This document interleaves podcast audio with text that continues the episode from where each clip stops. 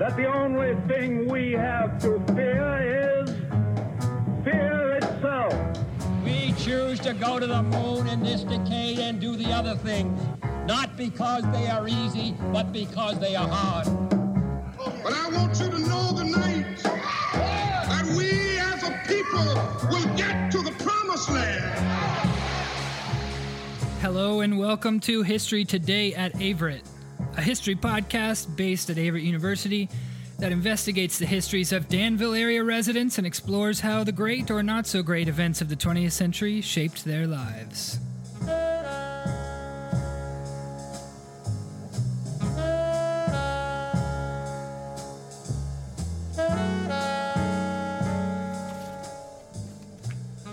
And we are back for another episode of History Today. I'm your host, Jonathan Sherry.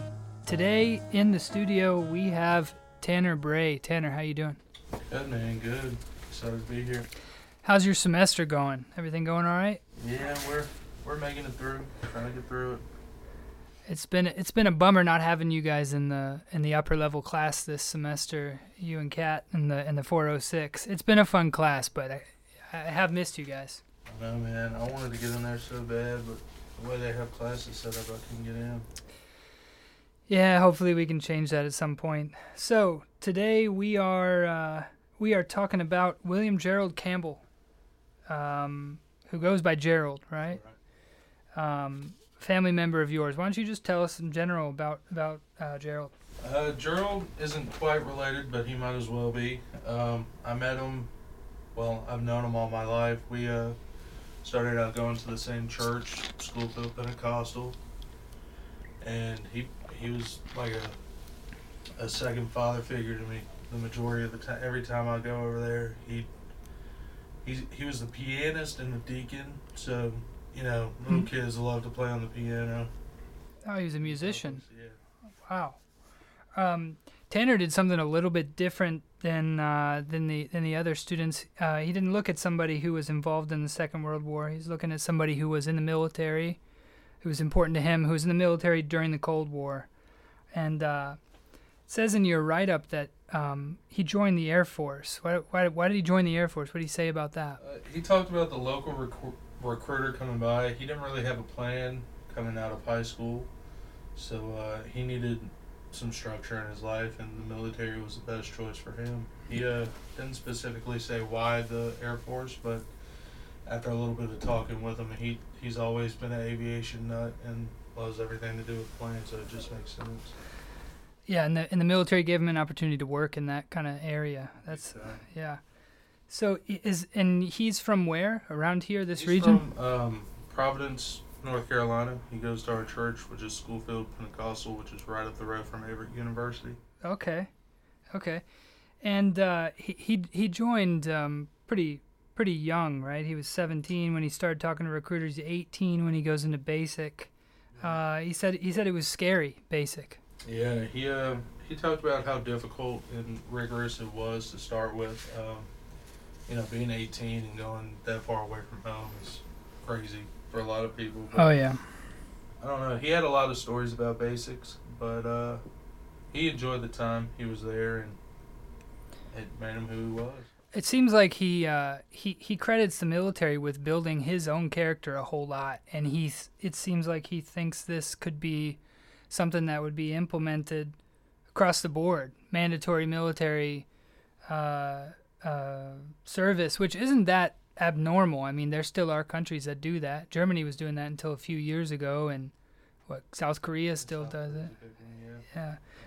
Why do you think he be- he believed in that? It's just, I think he believes that because it gives everyone a sense of pride in the country to start with, and secondly, it builds character, like you said. Um, you know, we we'd have a lot less problems if everyone had that military mindset for like two years. that kind of uh, structure that, that that discipline and structure that you get from from military Right. training. Uh, in your write up, you said that he ended up being able to work on. Um, he was a he was an engine mechanic on planes, right? Jet engine mechanic. He worked on the F4 Phantoms, which were used for air and ground support in Vietnam, and he kept those running in the air. Yeah, the F4 Phantoms are kind of they're they're tandem fighters, but they also are are bombers, right? Yeah, extensively used in the Vietnam War. Um, he said he was he was generally. Uh, you wrote in your write up that he's generally kind of disconnected from the, the politics and the and the stuff that was going on when he was when he was in basic at least, and that on this one day they learned that the president had been impeached. That is President Nixon. Why don't you tell us about that? So he told me a little story about how uh, they're, I think they're called TIs in the Air Force, called them out to formation, and the TI asked the question of who was the commander in chief or something along those lines. And everyone responded Richard Nixon because he was at the time the president and commander in chief. And the TI said, wrong, he's been impeached. So that shows what kind of information you can get on basics. You know what you're told Yeah. Yeah. Ladies and gentlemen, sorry about that. We forgot to turn Tanner's mic on there. Amateur mistake. It's amateur hour on History Today. But we have fixed the problem, and the audio should be normal for the rest of the interview. So let's go ahead and dive back in.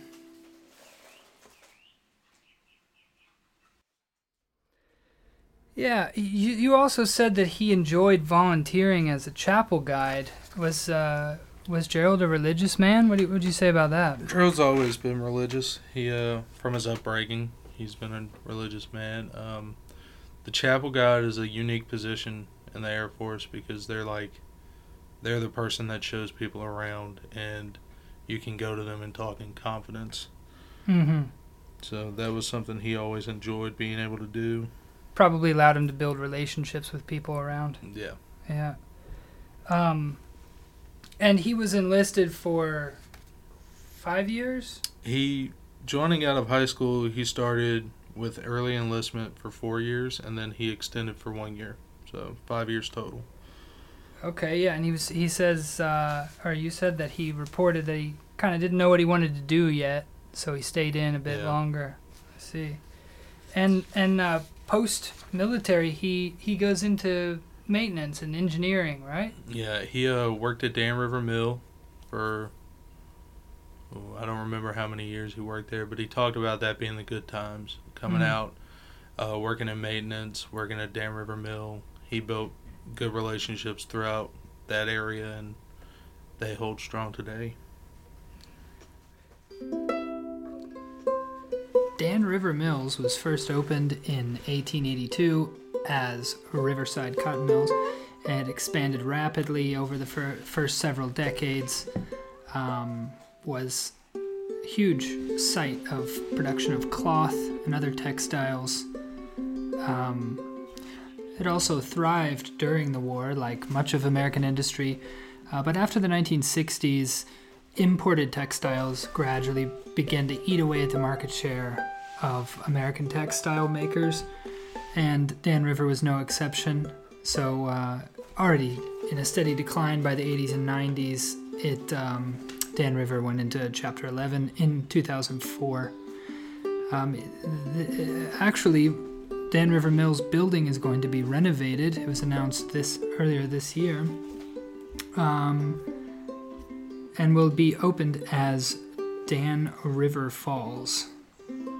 Let's go back to the interview. And and you report that he, uh, uh, he you asked him what what a word of advice would be that, that he would give to anyone thinking about joining the armed forces. What did he say to that? Um, he highly re- recommends the military uh, for anyone who doesn't know what they want to do with their lives. Um, he said that the military isn't easy, but it offers great benefits in a way that a person can gain knowledge and uh, learn about different jobs and ch- travel, get their life together in a way that uh, is meaningful to the country and can get you experience over time.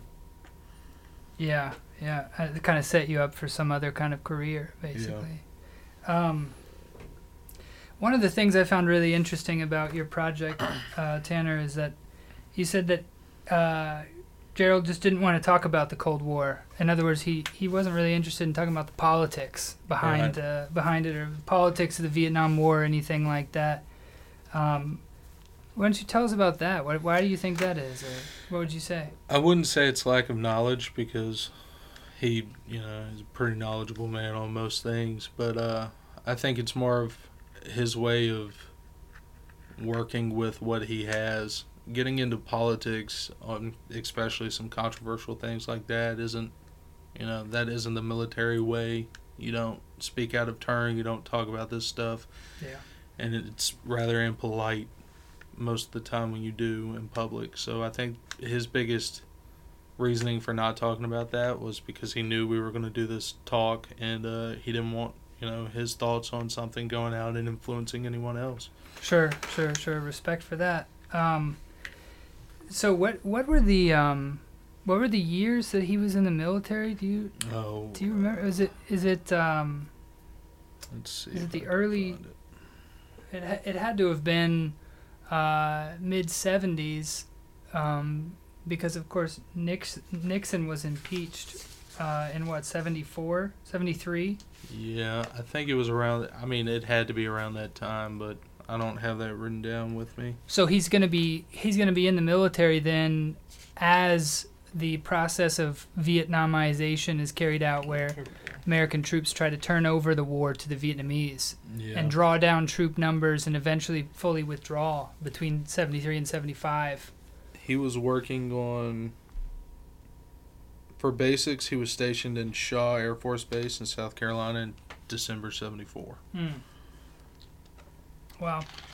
Well, uh, Tanner, why don't you tell us a bit about doing this project? Was it was it fun for you? Was it interesting? Was it difficult? What would you Oh, say? I loved it. I got to talk to one of my favorite people by far, just man to man, and have a conversation with him about you know his life and his experiences. And I think that's important to gain that knowledge for future generations because one day these people aren't going to be here. Yeah, it's definitely part of the mission of this podcast is just to kind of get this stuff down, you know, record it just for the sake of recording it because it's worth recording. Um, stories from different communities, different families of the area, uh, and Gerald is no exception.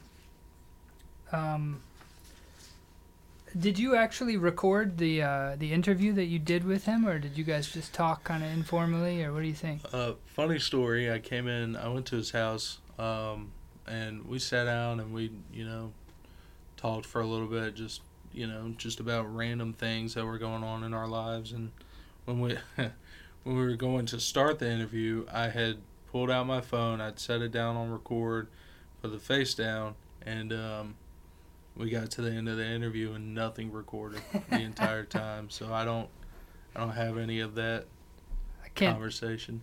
I can't say that's never happened to me. Uh, it's definitely happened to me before. Well, uh, Tanner, is there anything else you wanna you wanna report or talk about or, or mention here? go out and learn. I mean, that's the the best way to learn about these things. You go out, talk to people, make connections. All right, you heard it from Tanner Bray. Uh, thanks for listening, everybody. Uh, also, thanks to you, Tanner. I appreciate you coming by, you stopping Yeah, by. man. It's Love good to see here. you.